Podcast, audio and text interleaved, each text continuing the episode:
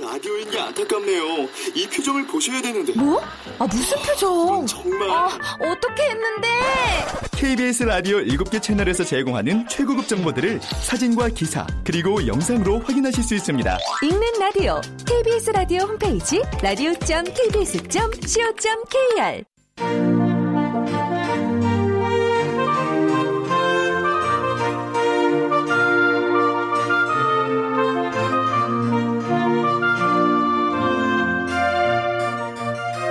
라디오 문학관 한국인이 사랑하는 우리 문학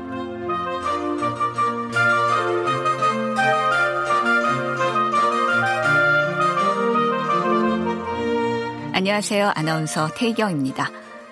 라디오 문학관 오늘 함께 하실 작품은 윤성희 작가의 스위치입니다. 윤성희 작가는 1973년 경기도 수원 출생으로 청주대 철학과와 서울예대 문예창작과를 졸업했습니다. 1999년 동아일보 신춘문예에 단편 소설 레고로 만든 집이 당선돼 등단했고 유턴 지점의 보물 지도를 묻다로 현대 문학상을 부메랑으로 2011 제11회 황순원 문학상을 수상했습니다. 장편 소설로 구경꾼들, 소설집으로 레고로 만든 집, 거기 당신, 감기, 웃는 동안, 베개를 베다 등 많습니다. KBS 라디오 문학관 한국인이 사랑하는 우리 문학 윤성희 작가의 스위치 지금 시작합니다.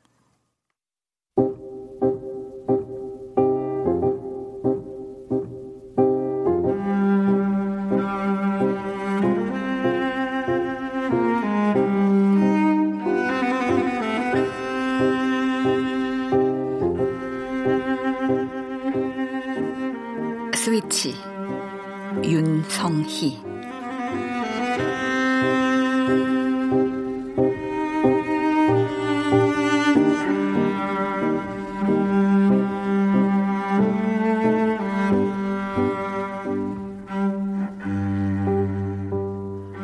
지방의 모 동물병원에서 사육 중인 동물들이 전원 한꺼번에 죽는 사건이 발생했습니다. 동물들을 살해한 사람은 이 동물원의 관리 직원 에이모 씨로 밝혀졌습니다.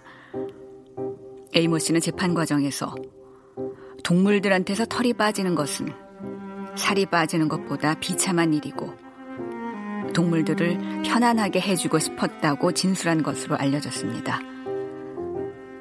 에이모 씨는 곧바로 체포되었고 현재 재판이 진행 중입니다.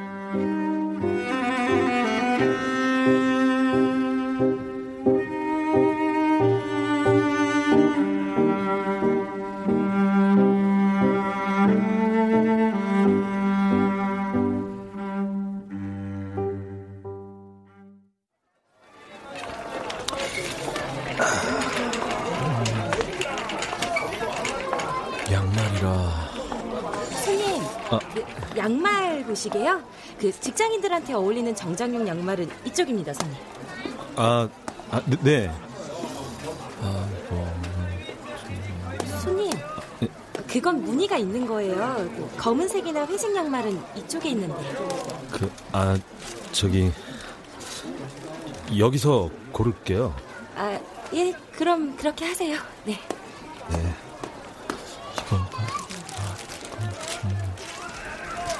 한 해의 마지막 날이면 나는 늘 양말을 샀다. 올해 고른 양말은 수박이 그려진 연두색 양말이었다. 여름에 어울릴 듯한 색이었지만 그래도 자꾸 눈길이 갔다. 세모로 잘린 수박에 씨가 다섯 개씩 박혀 있었는데 그게 마음에 들었다.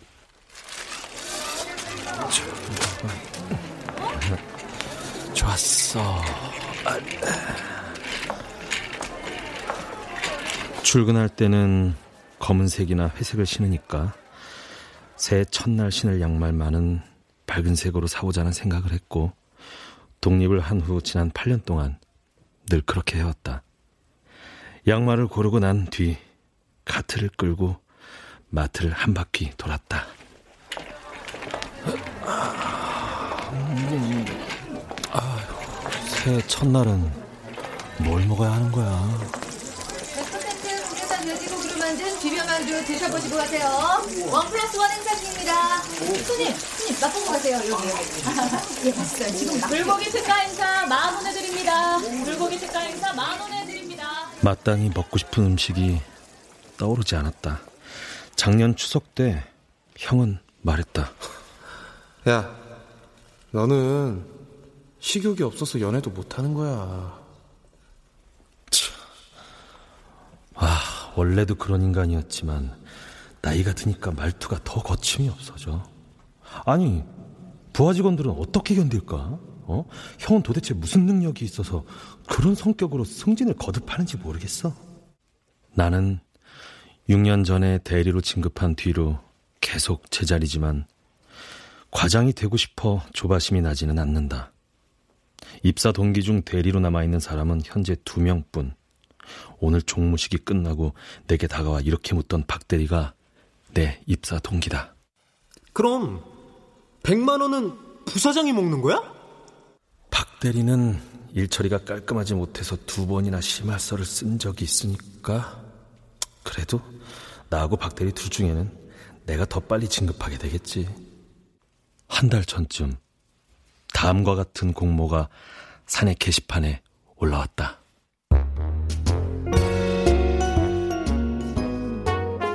당신도 100만 원의 주인공이 될 수 있습니다.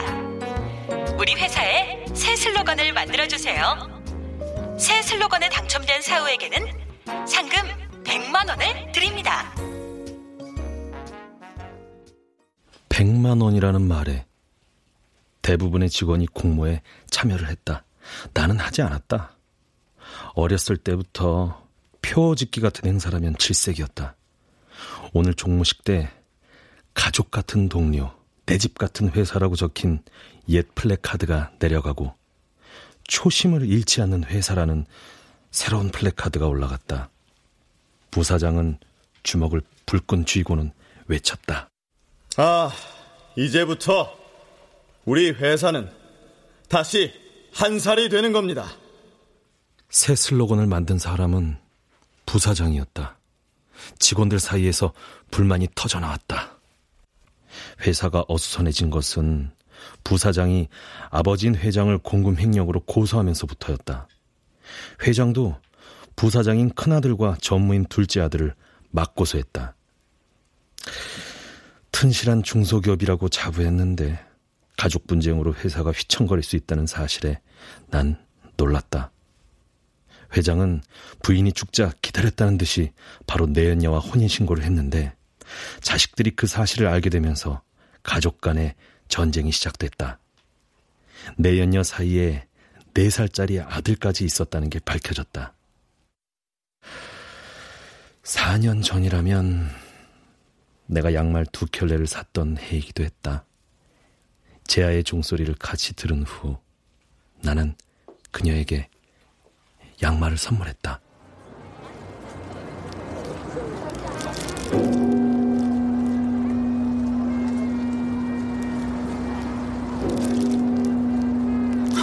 어머머, 이거 정말 양말이에요?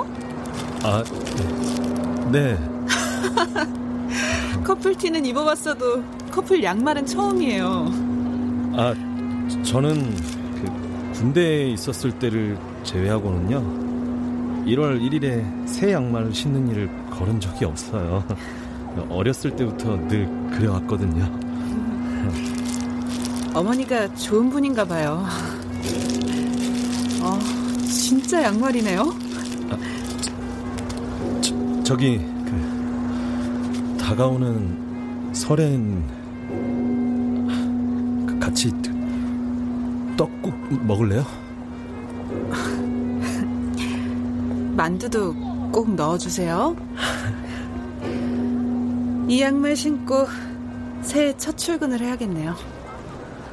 하지만 1월 2일에 그녀는 출근하지 않았다.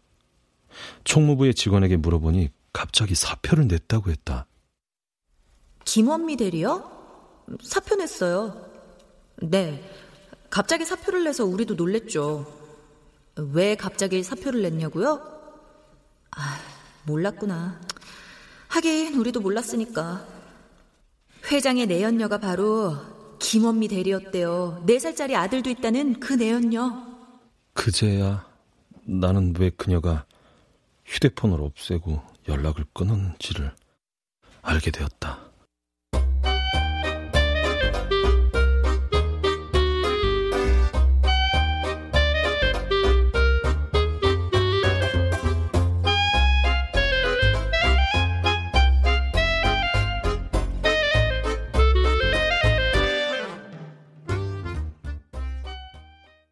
집에 돌아와 잡채에 맥주 한 캔을 마셨다.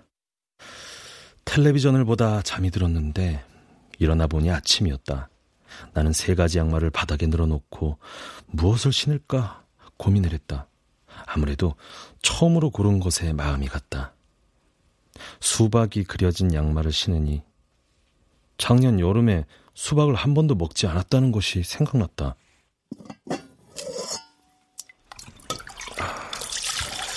냄비에 사골 국물 넣고 그리고 어, 아니 어떻게 작년 여름에 수박을 한 번도 먹지 않았을 수가 있을까?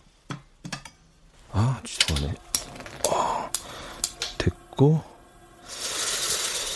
그러면 사골이 끓는 동안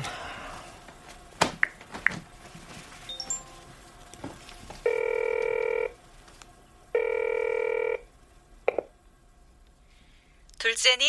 아, 네, 엄마. 아침은 드셨어요? 아, 아버지가 선지해장국 사러 가셨거든. 그거 기다리는 중이야. 네 아버지하고 내가 우리 동네 선지해장국 좋아하잖아. 밥하기 싫은 날은 그거 포장해 와서 먹는 게 최고야. 아, 저도 먹고 싶네요. 선지 해장국. 너올 때까지 기다릴 테니까 먹으러 와라. 아이고, 엄마도 참. 아, 두 시간 넘게 걸리는데 뭐 어떻게 뭐. 아, 어차피 다음 주에 집에 갈 거니까 그때 사주세요. 다음 주 토요일은 사촌 여동생의 결혼식이 있는 날이었다.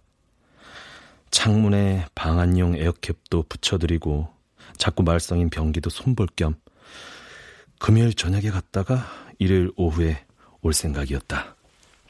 아, 형도 온대요? 그렇겠지? 아, 참. 너 새 양말 신었어? 네. 그 예쁜 연두색 양말 사서 신었어요. 아, 엄마. 아, 저 그리고 지금 떡국 끓이는 중이에요. 착하네. 어머니는 잘했다는 말 대신 늘 착하다고 말을 했다. 성적이 올라도 착하다. 심부름을 해도 착하다. 밥을 남김없이 먹어도 착하다. 아, 그 말을 듣는 게 그렇게 싫었는데 오늘은 그 말이 싫지 않았다.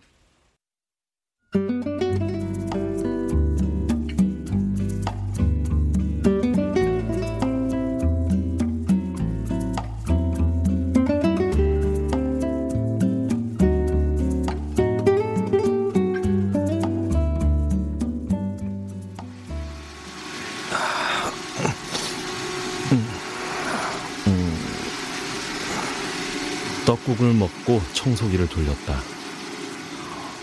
음, 어머니가 착하다고 했으니 계속 착해지고 싶었다.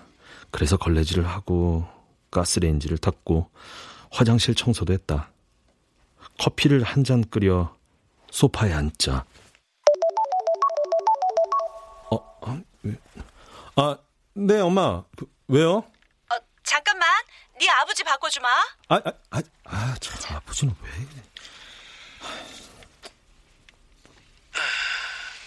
나다. 아, 네, 아버지. 올해도 건강하세요. 어, 그래. 작년 추석 때 나는 형과 큰 소리를 내며 싸운 뒤 아버지에게 인사도 하지 않고 집으로 돌아왔다. 그 뒤로 아버지와 처음으로 통화를 하는 거였다. 그날 아버지는 우리를 말릴 생각을 하지 않았다. 우리를 혼내지도 않았다. 소파에 앉아 말없이 우리 둘을 번갈아가며 보다가 혼잣말처럼 이렇게 중얼거렸다.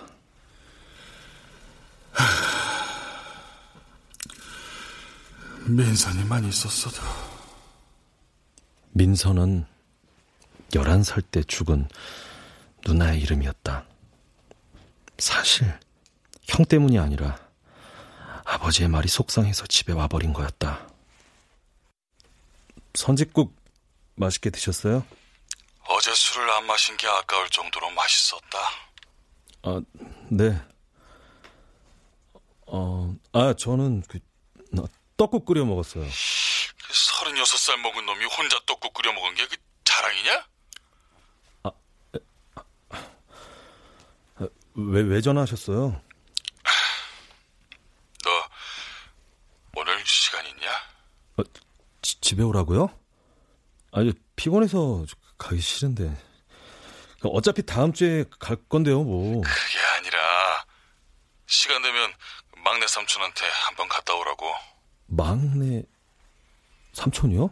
할머니가 요양원에 있으니까 막내 삼촌 찾아갈 사람이 아무도 없을 거 아니냐. 그래도 새해 첫날인데 가족 중에 누구라도 면회를 가져야 하지 않겠어? 나는 아버지에게 사남매들과 일곱 명의 조카들 중 왜 하필이면 내가 가야 하느냐고 물으려다 말았다.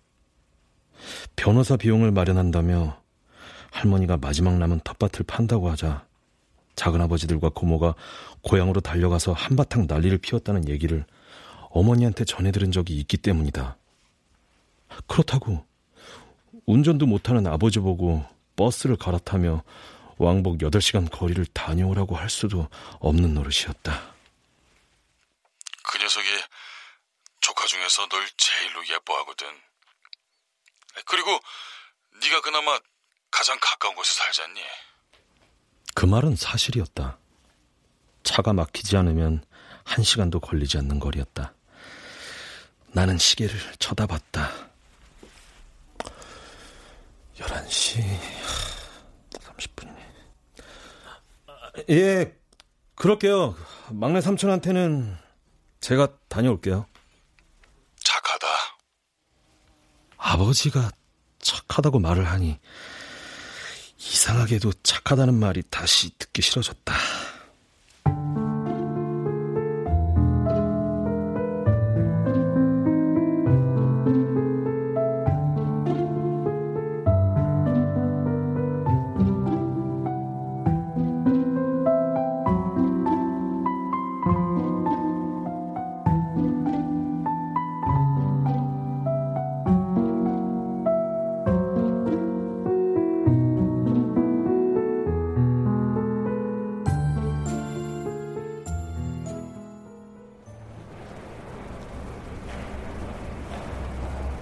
교도소에 도착하고서야 공휴일은 면회가 불가능하다는 것을 알았다.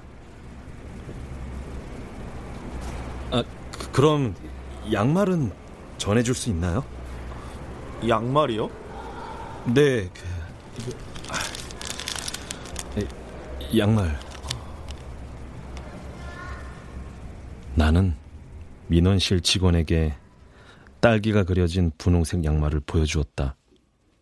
교도소에서 신기에는 다소 음, 민망한 디자인이라는 건 알았지만 그래도 오늘은 새해 첫날이니까 막내 삼촌은 틀림없이 웃어줄 것이다. 어, 양말은 반입 금지 품목입니다. 네? 양말은 반입 금지 품목이라고요. 아, 그 저기 그 아, 전직 대통령이 감옥에 있었을 적에 부인이 털양말을 짜주었다는 얘기를 들은 적이 있는데, 아, 그, 그러면 그거는 어떻게 된 거죠? 아, 그건 옛날 일이죠. 나는 교도소 정문 앞에 서서 집에 전화를 걸었다. 그니까 그 헛걸음했단 말이네. 아, 그러게 잘 알아보지도 않고 애를 보내서 헛걸음하게 만들어요, 만들길. 통화를 끝내고 주차장 쪽으로 걸어가다 갑자기 20대 초반에 들었던 우스운 이야기가 떠올랐다. 어느 나라인지는 까먹었는데 음, 암튼 세상 어딘가에 이런 이름의 카페가 있다는 거였다. 카페 이름이 맞은편보다 위쪽이 낫지 않은가요? 그 이야기를 들려준 사람은 기숙사 룸메이트였다. 그 카페 이름을 말해준 다음 녀석은 내게 이렇게 물었다. 그런데 카페 맞은편에는 뭐가 있었게? 정답은 감옥. 룸메이트는 질문을 한 다음에 상대방의 말을 1초도 기다려주지 않고 바로 대답하는 버릇이 있었다. 그러고는 항상 그렇게 되물었다. 웃기지? 웃기지, 웃기지? 나는 웃기다고 대답했다. 음, 실제로도 우스운 장면이라는 생각이 들었기 때문이다. 카페라면 창밖의 풍경도 중요할 텐데 커피를 마시며 교도소를 쳐다보는 일이 뭔가 싶었기 때문이었다. 나는 자동차 운전석에 앉아 찻길 건너 가게들을 바라보았다.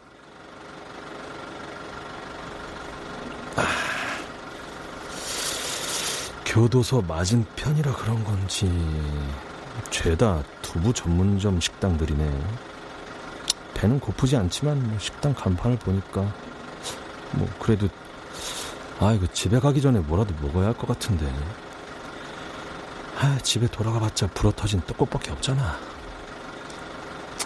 그래. 아휴 먹고 가자.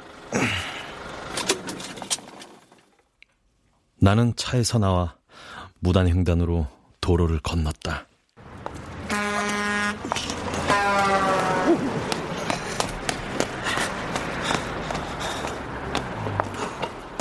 횡단보도가 멀리 있었기 때문이었다.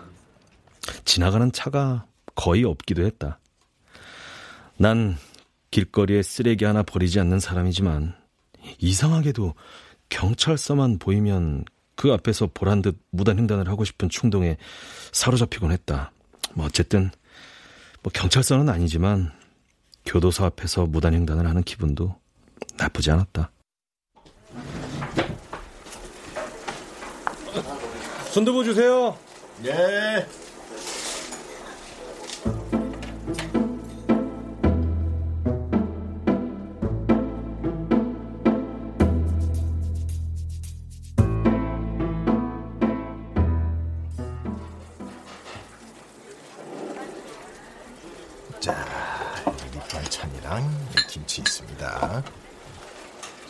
밑반찬이 나왔다.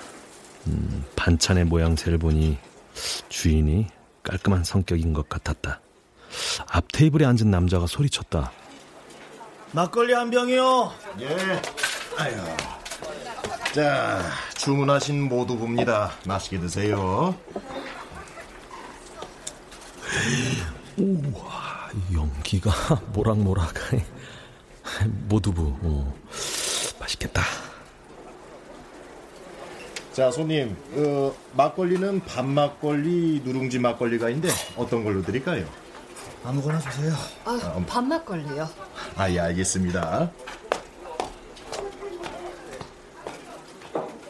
곧 하얀 순두부가 뚝배기에 담겨 나왔다.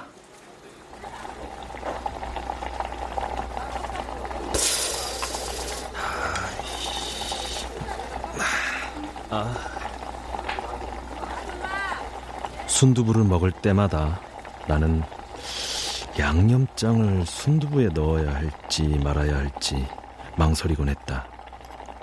나는 순두부를 두 숟가락 덜고 그 위에 양념장을 살짝 뿌렸다. 음, 따뜻한 게 들어가서 그런지 허기가 조금 느껴졌다. 혼자 밥을 먹다 보니 앞 테이블의 대화가 자연스레 귀에 들어왔다. 그들도 나처럼 면회를 왔다가 허탕을 친 모양이었다. 나와는 달리 공휴일에 면회가 불가능하다는 사실을 몰랐던 것은 아니고 오늘이 공휴일이라는 사실을 착각한 것이었다. 교도소에 있는 사람은 아들인 듯 싶었다. 아유, 그 자식이. 아유.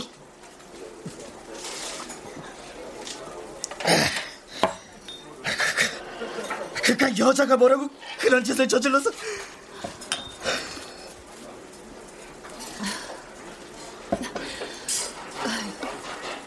여기 여기 막걸리 한 병 더 주세요. 예, 알겠습니다. 당신이 마시면 운전은 내가 당신 기사예요? 천천히 마셔.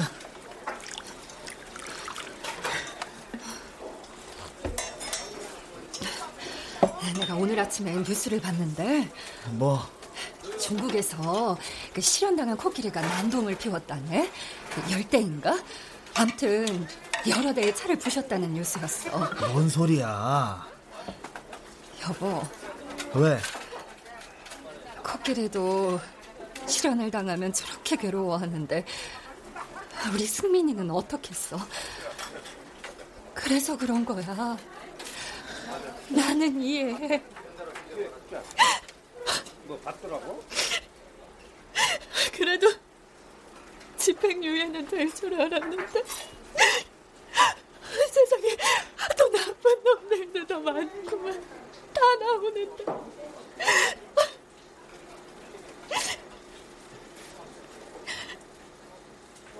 나는 코끼리가 자동차를 부쉈다는 것보다 실현을 당한 것을 어떻게 인간이 알게 되었는지 그 사실이 더 궁금했다. 승민이가 코끼리야? 승민이가 동물이냐고? 승민이가 코끼리냐고? 자, 그 주문하신 막걸리 나왔습니다. 아휴, 이 눈이 오려나? 아, 저, 저기요. 예, 예, 예. 아, 여기 그 두부랑 막걸리 하나요. 예, 알겠습니다. 나도 모르게 엉겁결에 술을 주문하고 말았다.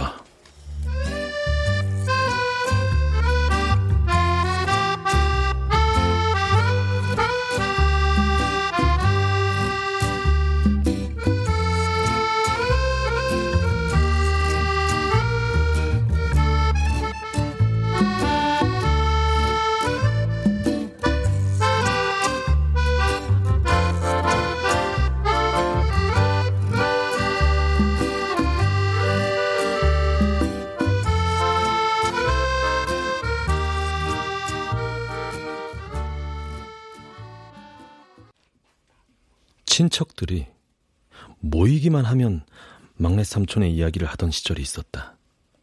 특히 막내 아들이 태어나는 그 순간까지 임신한 줄도 모르고 있었다는 할머니 이야기는 술자리에서 빠지지 않는 단골 레파토리였다. 니들 증조 할아버지 생일을 보름 앞뒀을 때였지.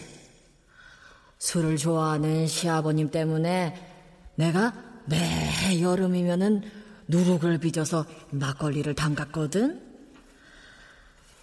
그해 그해 여름은 유난히도 더웠지. 날이 더우니까 누룩 빚는 일도 고됐고 시어머니는 얼마나 꼬장꼬장한지 원. 예, 하여튼 그 마루에서 누룩을 밟고인데 갑자기 그 허벅지를 타고 물이 흐르는 거야. 양수가 터진 거지. 그때 나는 고쟁이를 만져보고 속으로 그랬어. 내가 오줌을 다 싸다니. 아이고. 음. 그래서 그 옷을 갈아입으러 방으로 들어갔는데 진통이 오는 거야.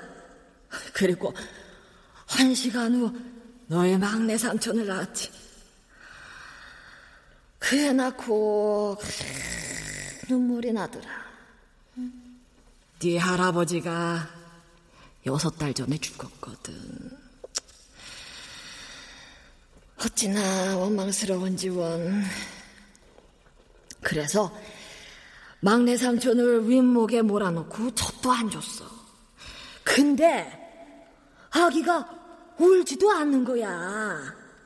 그때 니들 아버지가 고등학생이었는데 그 애가 막내 동생을 안으니까 그때서야 우는 거야.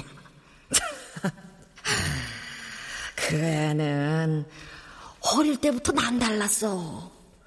세 살이 되기도 전에 한글을 떼서 온 동네 사람들이 구경을 봤거든. 굉장했단다. 할머니는 막내 삼촌 이야기만 나오면 자랑스럽게 그 이야기를 했다.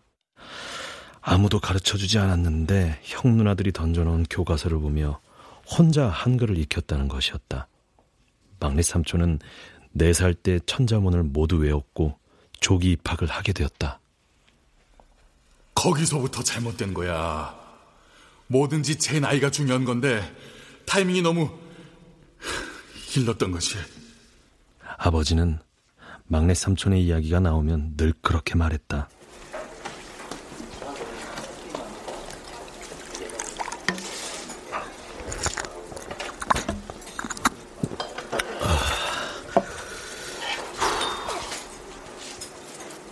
나는 막걸리를 따라 한 잔 마셨다. 두부를 김치에 싸서 한 입 먹었다. 해장국이 맛있어서 어제 술을 안 마신 게 억울할 정도였다는 아버지의 말이 생각났다. 지금 두부의 맛이 그랬다. 막걸리를 곁들여주지 않으면 억울할 맛이었다. 먼지처럼 지저분하게 날리던 눈은 이제 눈답게 내리기 시작했다. 조금 지나면 한방눈이 될 듯 싶었다. 소복하게 내리네. 앞 테이블에서 술을 마시던 여자가 혼잣말처럼 중얼거렸다. 소복하게 내리네. 네 네 네. 자, 여수에서 직접 사다가 담근 갓김치입니다. 자, 자, 자, 이쪽에다. 자, 많이 드세요. 음,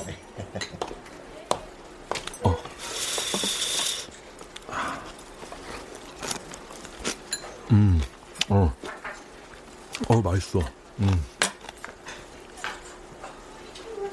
두부를 갓김치에 싸서 먹는 맛도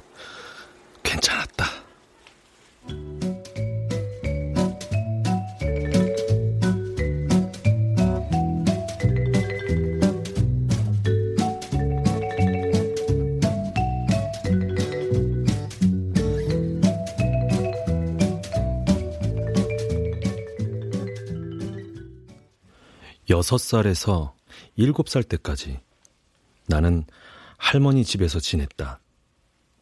그 해 아버지가 의욕적으로 시작한 가죽 공장이 경영난에 시달렸고 아, 민선이 누나가 무너진 흙에 깔리는 바람에 어처구니 없이 목숨을 잃었다. 학교 뒷동산에 있는 흙을 파서 화단을 만들 계획이었대요. 학생들에게 땅 파기를 시키다가 그만.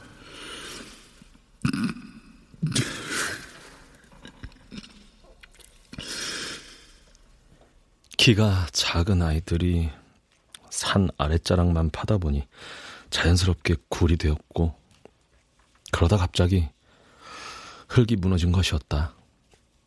어머니는 그 충격으로 쓰러져 병원에 입원했다 퇴원했다를 반복했고, 아버지는 부도가 나기 직전인 공장을 수습하랴, 교육청에 항의를 하러 다니랴 정신이 없었다. 어린 나는 시골의 할머니 집으로 보내졌다. 형은 혼자 남아서 아침을 챙겨 먹고 도시락을 싸서 학교에 다녔다. 그때부터 형은 부모님에게는 든든한 장남이 되었고, 내겐 융통성 없고 엄격한 형이 되었다. 할머니 집으로 보내진 나는 고등학교를 그만둔 삼촌과 방을 같이 썼다.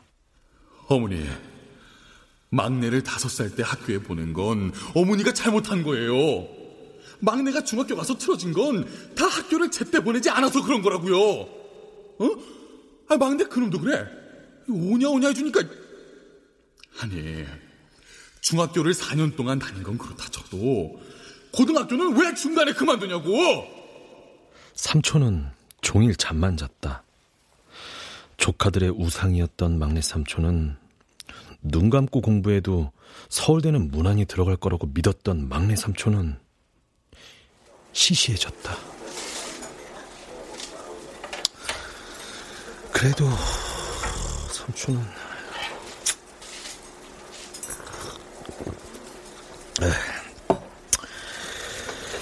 그래도 그래도 그래도 나는 계속해서 그래도 라는 말만 중얼거려 봤다. 그래도 막내 삼촌은 그렇게 시작하는 문장을 떠올려 보았다. 그러자 문득 하나가 떠올랐다. 그래도 막내 삼촌은 내게 눈사람을 만들어줬지. 내 키보다 커다란 눈사람. 키도 컸지만 뚱뚱하기도 한 눈사람.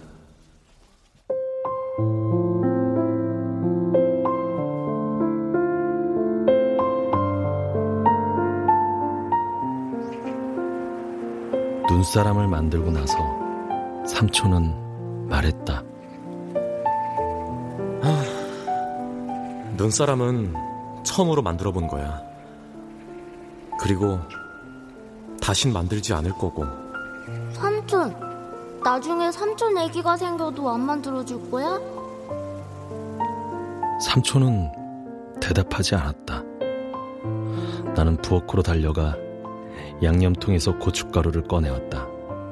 그 가루를 눈 위에 뿌려 빨간색 눈을 만들었다. 응? 고춧가루를 왜 눈 위에 뿌려? 지금 뭐 하는 거야? 심장 만들어주게. 기특하네. 빨갛게 물들인 눈으로 나는 눈사람의 가슴에 하트를 그려 넣었다. 삼촌이 내 머리를 쓰다듬어 주었다. 다음날 일어나 보니 눈사람 위로 눈이 더 쌓였다. 삼촌이 꽃삽으로 눈사람의 배 부분을 파고 있었다. 내가 물었다.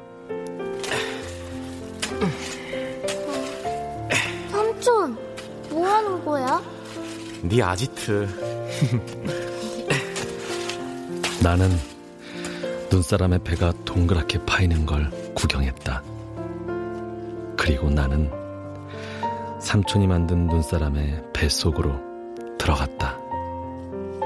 공간이 좁아 무릎을 모으고 몸을 동그랗게 말아야 했다.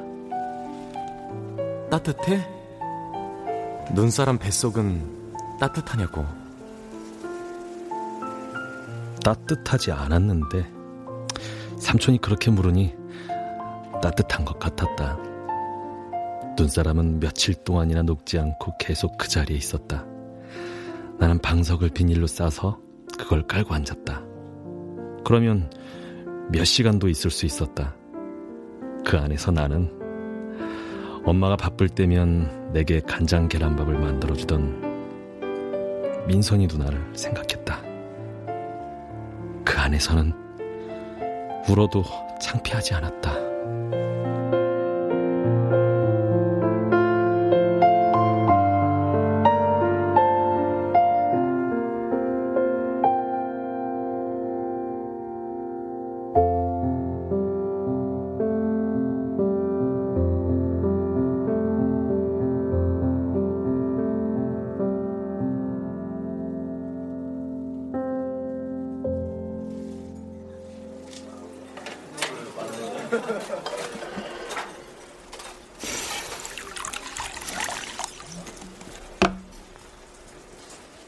눈이 쌓이니 교도소의 담장이 더 높게 느껴졌다. 술잔이 작은 건지, 술의 양이 많은 건지, 몇 잔을 마셔도 막걸리가 계속 나왔다. 앞 테이블에 앉은 부부는 두부를 다 먹고도 새 안주를 주문했다.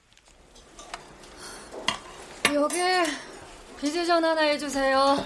예. 한잔 받아, 한잔 받아. 세일분 나올 거니까 너무 걱정하지 말고. 운전은 포기했는지 남편도 부인의 잔에 계속 술을 따라주었다. 술을 마시자 그들은 오히려 목소리를 낮추고 조곤조곤 이야기를 하기 시작했다. 어떤 단어는 들리고 어떤 단어는 들리지 않았다.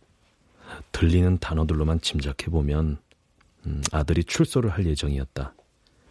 할머니를 요양원에 모시고 아버지는 시골집을 그대로 두었다. 막내 삼촌 출소하면 그 집 할머니가 사시던 시골집은 막내 삼촌한테 물려주기로 했다. 어머니와 결혼하기 전 아버지는 어머니에게 이렇게 말했다고 한다. 어떤 일이 있어도 막내 동생 대학 학비는 내가 내야 돼. 아버지는 자신이 가보지 못한 대학을 동생이 대신 가줄 것을 믿으며 적금을 부었다. 하지만 정작 막내 삼촌이 스물다섯이라는 늦은 나이에 지방대에 입학하자 아버지는 한 푼도 학비를 보태주지 않았다. 어, 아, 아, 그 사장님. 어, 예, 예, 예. 아, 예, 그 반주전자도 파세요? 아이고, 그럼요. 아, 예.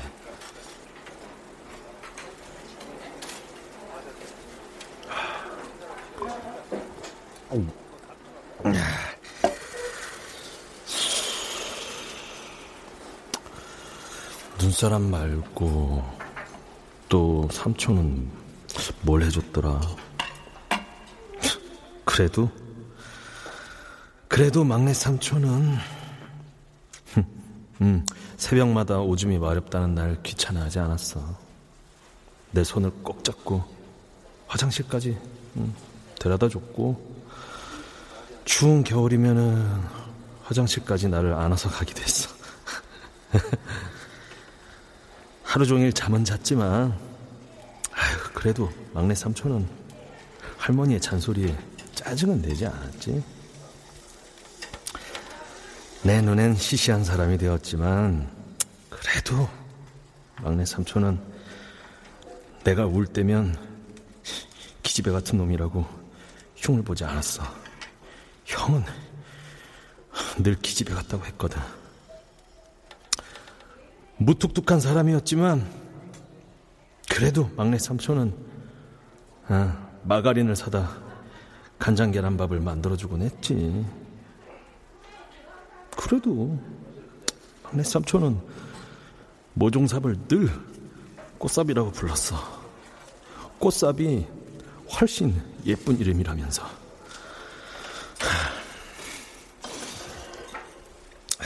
그래도 막내 삼촌은 그래 음, 세수는 안 해도 안경만은 깨끗이 닦았고 그래도 막내 삼촌은 내 손톱도 깎아주고 내 귀지를 봐줬어.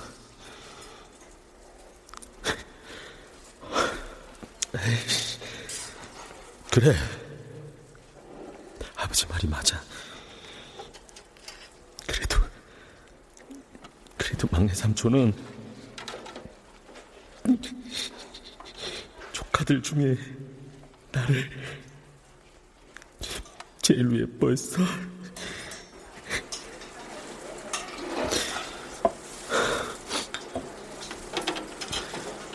그래도 막내 삼촌 건배 나는 잔을 들어 교도소 쪽을 향해 건배를 했다. 삼촌이 있는 곳에서는 맞은편의 세상이 어떻게 보이는지.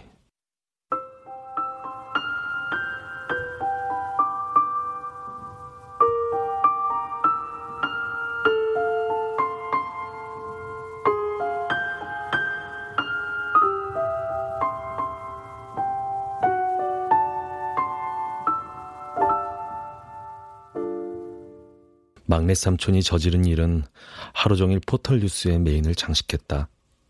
막내 삼촌은 대학을 졸업한 후 이런저런 직장을 전전하다 40살 무렵에 마침내 지방의 어느 동물원에 취직을 했다.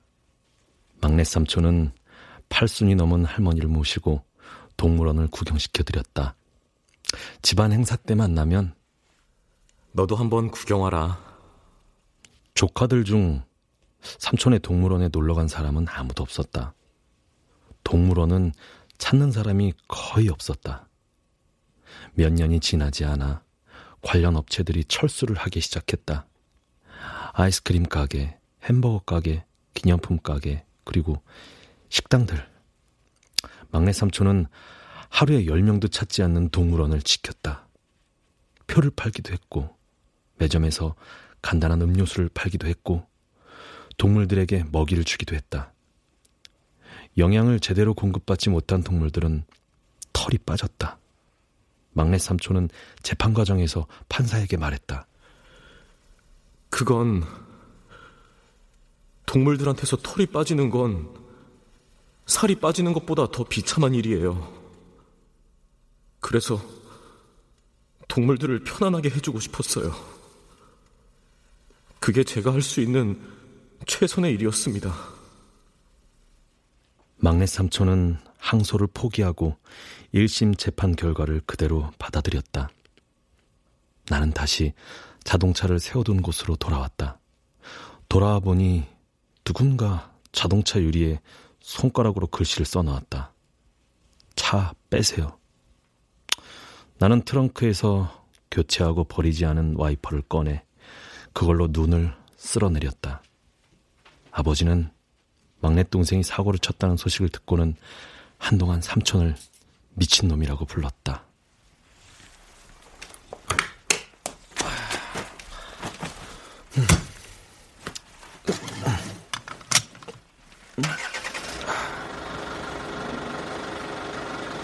막내 삼촌이 군대에서 휴가를 나왔을 적에 우리 집에 며칠 지낸 적이 있었다. 그때 막내 삼촌은 내 방에서 잠을 잤다. 아버지가 침대를 마련해 준 지 얼마 되지 않았을 때였는데 나는 막내 삼촌을 침대에서 자라고 해야 할지 아니면 바닥에서 자라고 해야 할지 밤이 되도록 고민을 했다. 막상 밤이 되자 막내 삼촌이 바닥에 요를 깔고는 먼저 누워버렸다. 그래서 간단히 고민이 해결되었다. 막내 삼촌은 엄마가 해주는 밥을 세 끼 꼬박 챙겨 먹고 나머지 시간은 잠만 잤다. 그래도 막내 삼촌은 엄마 대신 설거지를 해주었다. 형수님, 설거지 끝내고 제가 커피 타드릴까요? 제가 커피 하나는 끝내주게 타거든요. 그 해 휴가를 나와 같이 잠을 잤던 사흘 동안 삼촌은 군대에서 만난 이상한 사람들에 대해 이야기를 해주었다. 아니, 듣다 보면 정말 그렇게 나쁜 사람이 있을까? 싶은 이야기 투성이었다.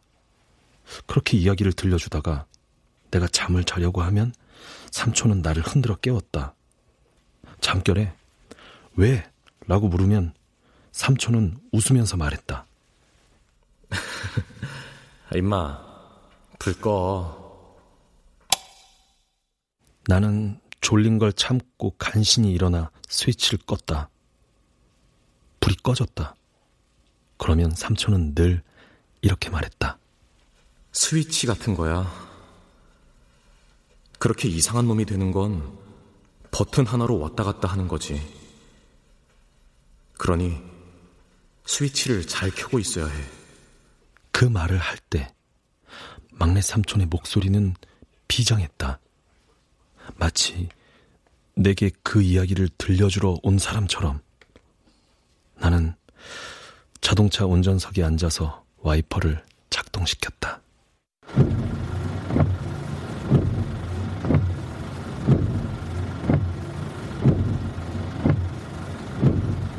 앞유리가 깨끗해졌다.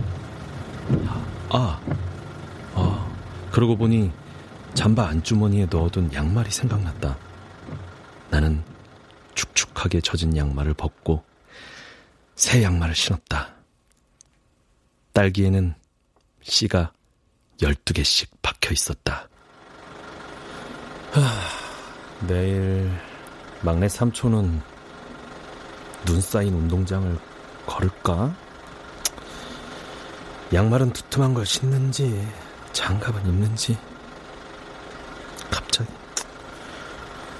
궁금하네.